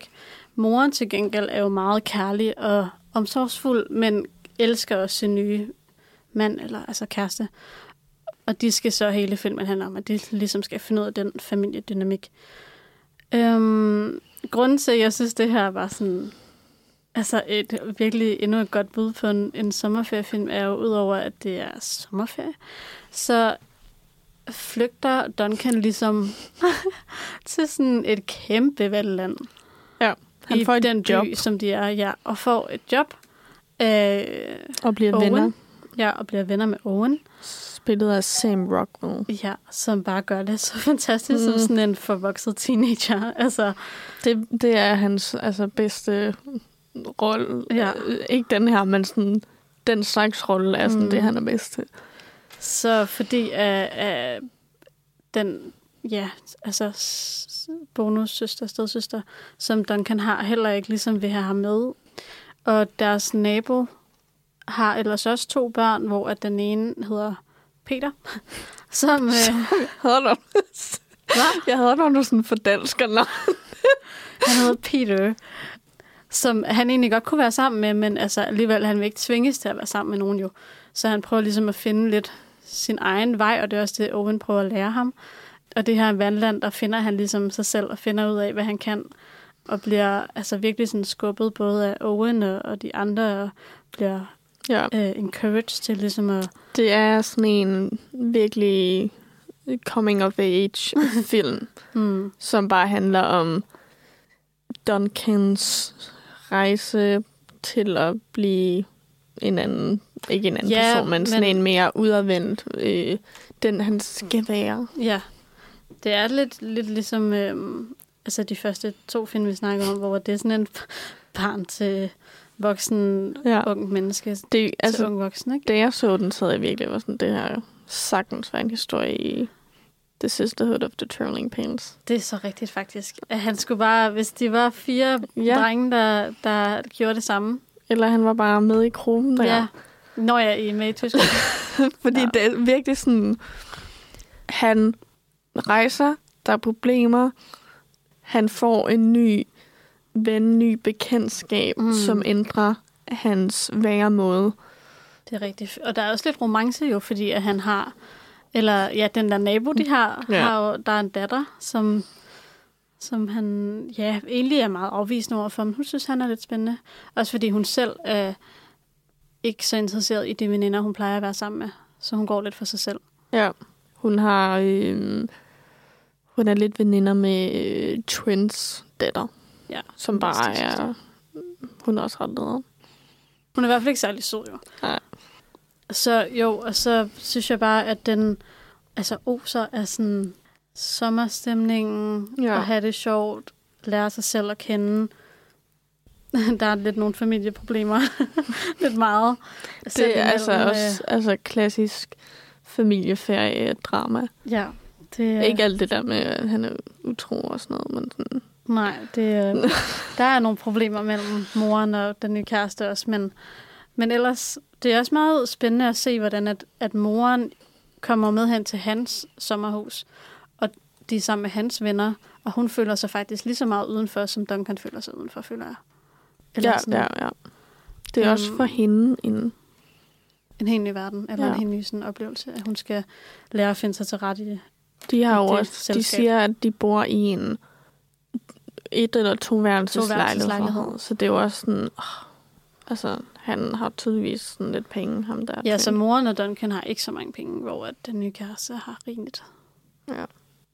Det, jeg også synes, der er sjovt, det er, at den er både skrevet og instrueret af Jim Rash og Nat Fax, Faxon, som også er med i filmen og spiller sådan to medarbejdere i det der vandland. Og jeg synes bare, de er så sjove. De spiller Lewis og Roddy. Nå, altså jeg kender mest Jim Rash fra øh, Community, hvor han er ham Som instruktøren. er- Nej, ikke inspektøren. hvor Er han, det en serie? Ja, kender du ikke Community? Nej, jeg kender ikke Community. Nå. Øh, hvor han er sådan virkelig mærkelig øh, inspektør på mm. det der Community College. Her er han bare en virkelig mærkelig medarbejder på, i vandlandet. Jamen han, altså, han er virkelig bare sådan obsessed med de der hovedpersoner, og har bare hele tiden sådan nogle mærkelige kostymer på. Amalie står viser mig billeder samtidig. Men ja. Ja, så jeg synes, det er fedt, at de selv er med, og de gør det virkelig godt. Og jeg synes ikke, at, at den er ikke lige så altså måske alvorlig som nogle af de andre film, vi har snakket om. Mm. Der er den måske lidt mere, Det er mere en komedie. ja, meget mere. Det er også nogle komedieskuespillere, der er med. Ja, ja, og Ikke så meget, meget af- Tony Collette, men sådan noget. virkelig meget af den, øh, det- hvad hedder sådan noget, det forhold, som Owen og Duncan har, det baseres på altså Duncans, øh, nej undskyld, øh, Owens humor, og han laver nærmest sjov med alt, hvad han siger jo, hvor Ja. Duncan ikke forstår det. Han tager alting meget seriøst, og det er også en ret sjov dynamik, der er mellem de to, at han ligesom skal lære at også give det et slip og være lidt mere sådan fri, og det handler mange af de her film jo også af sådan at være fri og give det et slip, og øh, hvad hedder sådan De, kan noget? også bare, de er meget støttende. Hvem? Øh, Owen og Roddy Nå og ja, sådan dem, noget. hans medarbejdere, ja. Ja, ja. Eller hans kollegaer der. De er så, så sådan flinke mod Duncan, og vil bare sådan det bedste for ham. Ja, det er virkelig en øhm, Jeg var virkelig også, fantastisk film, synes jeg. jeg så, øh, eller jeg så ikke, øh, Maya Rudolph var også med i den, som, Som også er sådan er- en, hun er også en komiker, amerikansk komiker, sådan noget CNL-agtigt Nå, noget. ja. Men normalt, når jeg ser hende i film, synes jeg, hun er sådan lidt, lidt for meget. Hun er med i Bridesmaids. Fordi hun er sådan en komedie girl, og ikke sådan en, ja. Altså sådan rent faktisk komiker. Det er rigtigt. Jeg Men her jo, synes jeg, hun er meget mere sådan... Hun er ikke lige så... Ikke højlydt, men sådan, hun er lidt sådan toned down. Mm. Og er egentlig bare sådan... Hun er lidt sådan love interest for Owen, men hun er også bare en god person. Ja, det er hun virkelig. Så øhm, jeg ved ikke, hvad synes du om, om den, da du så den? Havde du set den før? Det havde jeg ikke. Nej. Jeg, havde, jeg kender godt til den. Og jeg ved, at der er en anden film, der bare hedder The Way Back. Ja. Med Colin Farrell. Så jeg har altid været sådan lidt forvirret med de to, som de overhovedet ikke ligner hinanden, eller ligner, at de handler om hinanden. Hvornår er den fra? Ikke, faktisk. Den er fra 2020. Nå, så det er en ny Ja, en. så den er lidt nyere, ikke? Men- Den var fra 2013 nemlig. Men jeg kendte godt til den her film. Jeg havde bare lige taget mig sammen til at se den. Øhm, men jeg synes også, den var god. Den overraskede mig. I starten var jeg ikke helt med på, for jeg synes, den blev lidt for sådan... Den prøvede lidt for meget. Ja. Også fordi så, får han, så kører han rundt på sådan en lysrød cykel og sådan noget, hvor jeg var sådan, okay, I prøver virkelig bare at sådan... At gøre ham til et afkast. Ja, men også bare gøre ham til sådan en kedelig øh, dude, der bare ikke, altså... Jamen også meget kikset. venner. Altså, det er Ja. som om alt, hvad han gør og siger, er kikset. Jamen, det er det, at de altså, prøver så for meget snakker, at gøre ham kikset. han noget mærkeligt. Eller Øhm, noget sådan... Men så da, da Sam Rockwell kom mm. ind i billedet, synes jeg, han blev meget bedre. Jeg synes, han er god i den. Ja. Det er jo sjovt, fordi vi snakkede om... Jeg, jeg sagde til ham, at jeg, jeg synes, han ligner sygt meget Edward Norton. Jeg synes... jeg troede, at Edward Norton var med i den der film, men... Ja, så jeg kender slet ikke. Jeg kender ham slet ikke. Og det er vildt, for han er en kendt skuespiller. Men ja. Jamen altså, hvad, hvad, han er jo kun med, det eneste andet, jeg har set ham i, er øh, Three Billboards... Outside. Outside Mississippi. Nej, Outside Ebbing, Missis- Ja, Missouri. Missouri. Ebbing. Miss... det er en lang titel. Den er er bare kaldt den Mississippi. Ja, vi har kaldt den Mississippi hele dagen, men det går nok. Øhm, og så er han med i Jojo Rabbit, som jeg så ikke har set endnu. Jojo Rabbit, der er han også ret god, faktisk. Ja. Øm, Så det er det, han, jeg... altså, han har vundet en Oscar lige. Jamen, altså, det, jeg kan det ikke gøre for, at jeg ikke har set ham endnu. Hvad har han vundet den for? Øhm, Det ved du jo ikke engang. for Three Billboards Outside. Jamen, det er jo også den, jeg har Missouri. set. Så Og han har åbenbart givet den bedste performance of the year, det her, ikke? jo. Øhm, han har også været nomineret. Han var også meget god i den film. Altså, hvad skal jeg sige? Jeg kunne ikke så godt lide den film. Så. Men det er ikke det, du skal. Ja, du skal ikke dykke et- ned som Det var lidt et sidetrack, ja. Ja. ja. Men uh, det var også bare for at sige, at uh, han, var, han var, udover ham, der spiller Duncan, Liam James, Mm. han er virkelig god, så er det de to, der bærer hele filmen, Ja, føler jeg. jeg synes også, øhm, da jeg så den, tænkte jeg, den minder meget om den anden film, Sarah har valgt. Det giver mening, at Sarah Hvad for en anden? Norge Sisterhood. Sisterhood, det er også sådan, de har lidt den samme vibe. Hvor ja. den, min honorable mention var måske også lidt mere over i min vibe, fordi jeg vil have måske ikke en klassisk sommerferie. Ja, jeg kan åbenbart bedre lide klassiske sommerferie, hyggelige, øh, lidt let stemning, men stadig lidt Det er, fordi øh, jeg er dyb, så du går bare kreativ all og in original. På, jamen, du går bare all in på gyser, det ved jeg ikke, om er kreativt og original. Det her er ikke bare, gys, men jeg vil have The Talented Mr. Ripley med, Ja. som også foregår i Italien, ligesom Kom i by Name, hvor de også, de er måske ikke direkte på ferie, men det, det er, er er jo. sommer. Ja, okay. Vil du ikke bare lige forklare, hvad der i? Jo. øhm, det handler om Matt Damon, der spiller øh, Tom Ripley, som bor i USA, i New York, tror jeg. Han er sådan lidt fattig, han er sådan lidt... Han har ikke rigtig noget fast job -agtig. Og så møder han Mr. Greenleaf, jeg ved ikke, hvad han hedder til fornavn, Det er også lige som ligesom øh, beder ham om at tage til Italien for at hente hans Det er en søn. meget rig mand. Dickie, ja. ja. Øhm, og han er bare sådan her, yes, gratis tur til Europa, og penge. Og så også har han et ret stort talent for ligesom at lyve. Og forfalske ting, og ikke så meget en... Hans samvittighed fylder ikke så meget. Nej, han har ikke rigtig nogen... altså, jeg Han synes, er det- lidt sådan en sociopat. Ja, det er lidt sjovt, hvordan at når, når øh, Tom møder Dickie, mm. Som han jo så skal hente hjem, så spørger Dickie, du må have et eller andet talent, alle har et talent. Ja. Og så siger Tom, at han er virkelig god til at forfalske underskrifter Ja. og udgive sig for at være andre. Ja. Og så Han er også god til... imiterer han ja, imiterer folk. hans far, Mr. Greenleaf, som jeg har glemt fornavnet på. Hvilket han synes er totalt, han siger, det er uncanny, og det er det også. Og, og det er jo så hele, føler jeg, afsættet for filmen, fordi Ja, for det er det, han... Altså, den hedder også The Talented Mr. Ripley. Han er, har stort talent for det, han er god til. Perfekt han, er stort, han, han har stort talent for netop de her måske lidt negative... Jamen øh, meget mystiske altså, talenter, egentlig. Det er Ja, sådan sådan, lige... hvordan ved du, du er god til de her ting? Ja, det må være noget, du har prøvet før. Øhm, men hvad der så sker, nu kommer jeg til at boil Talented Mr. Ripley Ej, det lidt. går nok. Den er fra 99. Den Ja. er lige så gammel som mig. Og den er baseret på en bog, der er endnu ældre. øhm, Tom møder Dickie, spillet af Jude Law. De ser begge to, altså de er på deres peak i den her film. De er begge to, altså radiant, shining. Den ene er lidt brunere end den anden. Han har også været i Italien i sådan lang tid. øhm, Tom lyver og siger, at de kender hinanden fra Princeton. Tom har aldrig været på Princeton. De bliver venner ret hurtigt. Han bliver også introduceret til Marge, spillet af Gwyneth Paltrow, som lidt er hans forlovede-agtig, men det er sådan lidt DG he gets around, you know?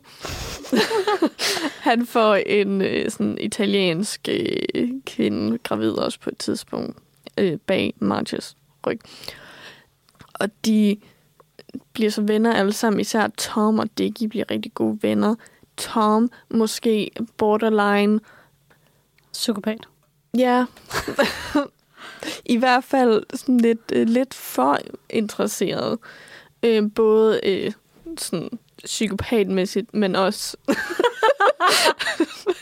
men også sådan, øh, har han sådan en ting for Dickie. Det er også... Han kan godt lide ham. Ja.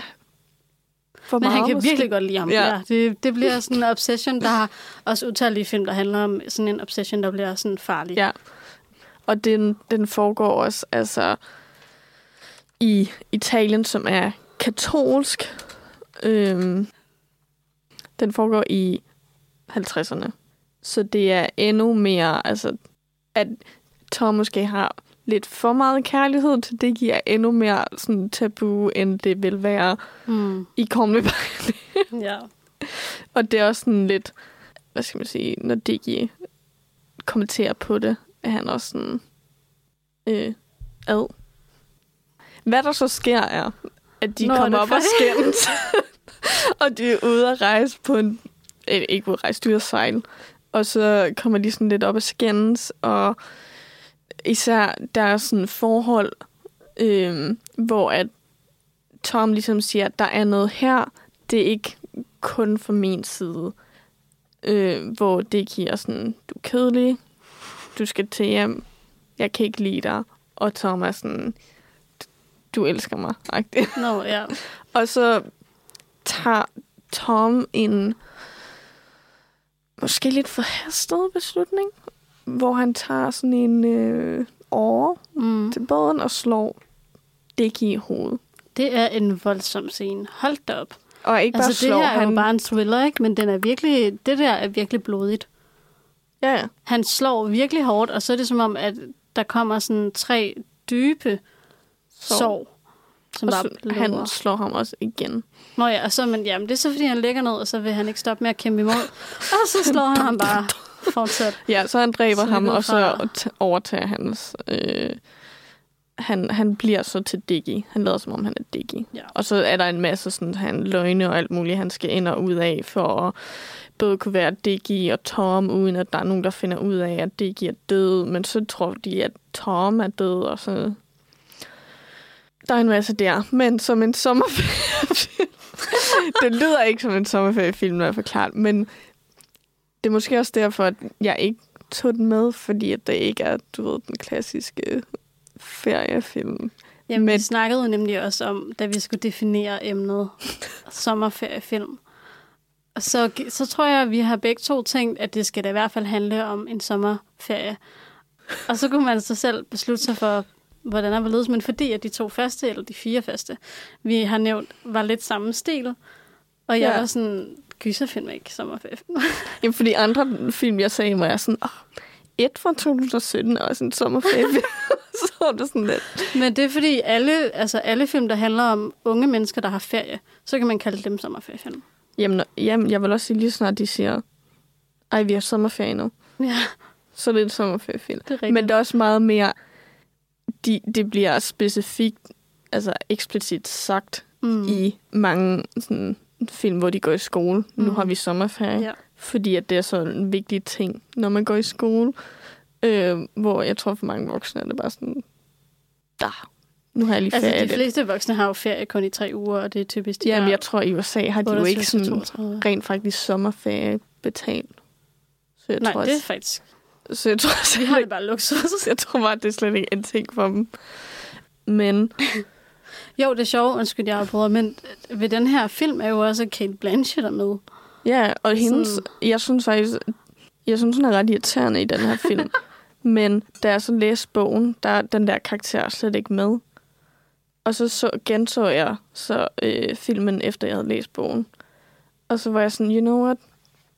Hendes karakter fungerer godt Ja. på mange... Altså, hun er ikke godt... Jeg skal sige, hun er ikke godt plot device, men sådan... altså, hun, hun skaber ret meget øh, tension.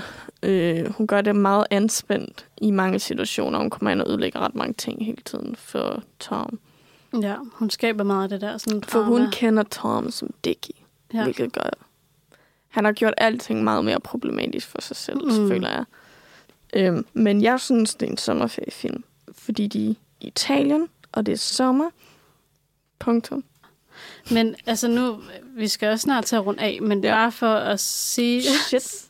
at øh, vores smag af sommerferiefilm er meget forskellige. Vores måske definition af, hvad en sommerferiefilm er også forskellige, men det er derfor, vi vil sådan være den ultimative ferie, man det, kan også, se om altså, sommeren. det er jo forskelligt, hvad folk laver i Det er deres det. sommerferie. Men jeg Tager de tror til ikke, der er nogen, der bliver jagtet af klovne, eller tager til Italien og dræber deres ven. Der må altså være nogen. Der, der må være nogen, ja. Der er ikke...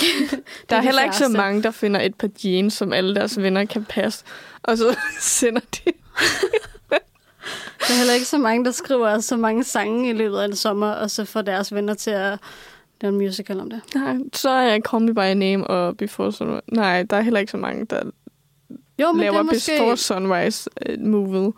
Det kunne da godt være. Spørg en fremmed, om de vil gå rundt med dem hele natten i Wien. Eller bare møder en fremmed, og så Nå. sådan skal vi ikke... Altså, man kan godt snakke med fremmede i andre lande. Den Ja, vil jeg gå med til. De Ja. to er nok de mest sådan reelle. Men jeg tror bare, pointen er Men mere det behøver sådan, jo ikke. der er mange måder at lave en ferie. Nej. lave en film om sommerferie på. Om det så, altså det jo, handler jo bare om, hvad ens egen oplevelse af en sommerferie er. Og mange af dem, når de er unge, når de er unge karakterer, er det meget sådan coming of age, fordi sommerferie er sådan et frirum for dem, hvor de ikke skal i skole lige pludselig. Altså, så er der den her frihed i sommerferien, hvor de så næsten altid udvikler sig mega meget. Hvor at for, øh, for voksne er det nok ikke decideret så specifikt, hvornår de har ferie og hvad man skal der, og der er ikke den samme længsel for at udvikle sig så meget i en ferie, som unge mennesker har, især sådan nogle altså teenage år, hvilket måske også gør, at nogle af de her film, hvor det ikke er at unge mennesker, er lige så specifikt sommerferiefilm, hvis du forstår, hvad jeg mener. Altså Mm. sådan, nej, de siger ikke i Before Sunrise, at ej, vi er på sommerferie. Det er mere sådan, okay, du er ude at rejse det sommer, så Ja, er du ja. på sommerferie. Ja. Og hun øh, i Call Me By Name, så han jo heller ikke, Oliver er jo heller ikke på sommerferie. Mm. Men Elio har jo har vel sommerferie, I guess. Jamen, får vi det sådan rigtigt at vide? Han er om ikke hans i skole. skolegang? Nej, det er det. Så det, jeg tænker, nej. Mm. Men bare, at jeg tror bare, som voksen har du ikke samme frihed til at holde sommerferie på samme måde, som unge mennesker får, når de går i skole. Mm. Hvilket måske gør det svært at definere sådan en genre. som sommerferiefilm, hvis det overhovedet er en genre. Mm. Måske en subgenre. Ja. Men det er klart et populært trope Mm. at have som din baggrunds... øh, Hvad skal man sige? Byggesten. ikke- Ja, fordi man kan jo ikke kalde det en genre, det synes jeg i hvert fald ikke. Fordi Det er alle mere de sådan her... en trope, vil ja, jeg sige. altså det er, det er ligesom altså, julefilm og sådan noget. Det er jo Mhm. heller ikke en genre. Men det er også hvad en julefilm. Den Ja, det foregår det. til jul. Ja. Meget det samme, og vi kan jo også altså, stå og diskutere, om vi synes, øh, hvad man skal se om, om sommeren, og det er derfor selvfølgelig alle de her film er nogen, vi anbefaler. Det er nogen, vi synes er vildt gode. Men ja, Ja, det er ikke nogen, altså, det er bare sådan nogen, vi føler har den rigtige stemning til at få ind i sådan sommerhumør eller feriehumør. Ja, det er Øhm. måske også det med, at det er den stemning, jeg får. Det tager lidt med. Ripley. Ja. At den er jo også visuel, ligesom Call Me By Name er visuel. Altså, Ja. den er virkelig flot. Mm. Og den romantiserer også rigtig meget Ja. Italien. Det må man sige. Som er et klassisk øh, sommerferiested, og virkelig sådan bare et flot sted mm. at lave film. Så øhm, skal vi sige, det var det. Tak for i dag. Vi har jo øh, en øh, hjemmeside, der hedder nosferadio.dk, hvor vi øh, skriver anmeldelser, og der kan man også finde vores podcast, men ellers så kl- klikker du der bare ind på, hvor end du lytter til podcast. Vi Og- sender live 15-17 om torsdagen. Ellers så har vi jo vores Facebook, Instagram, Filmmagasinet Nosferatu, vi kan følge os på. Ja, tak for i dag, Amalie. Tak for i dag, så. En god sommerferie. Tak lige måde. Og, Og god sommerferie.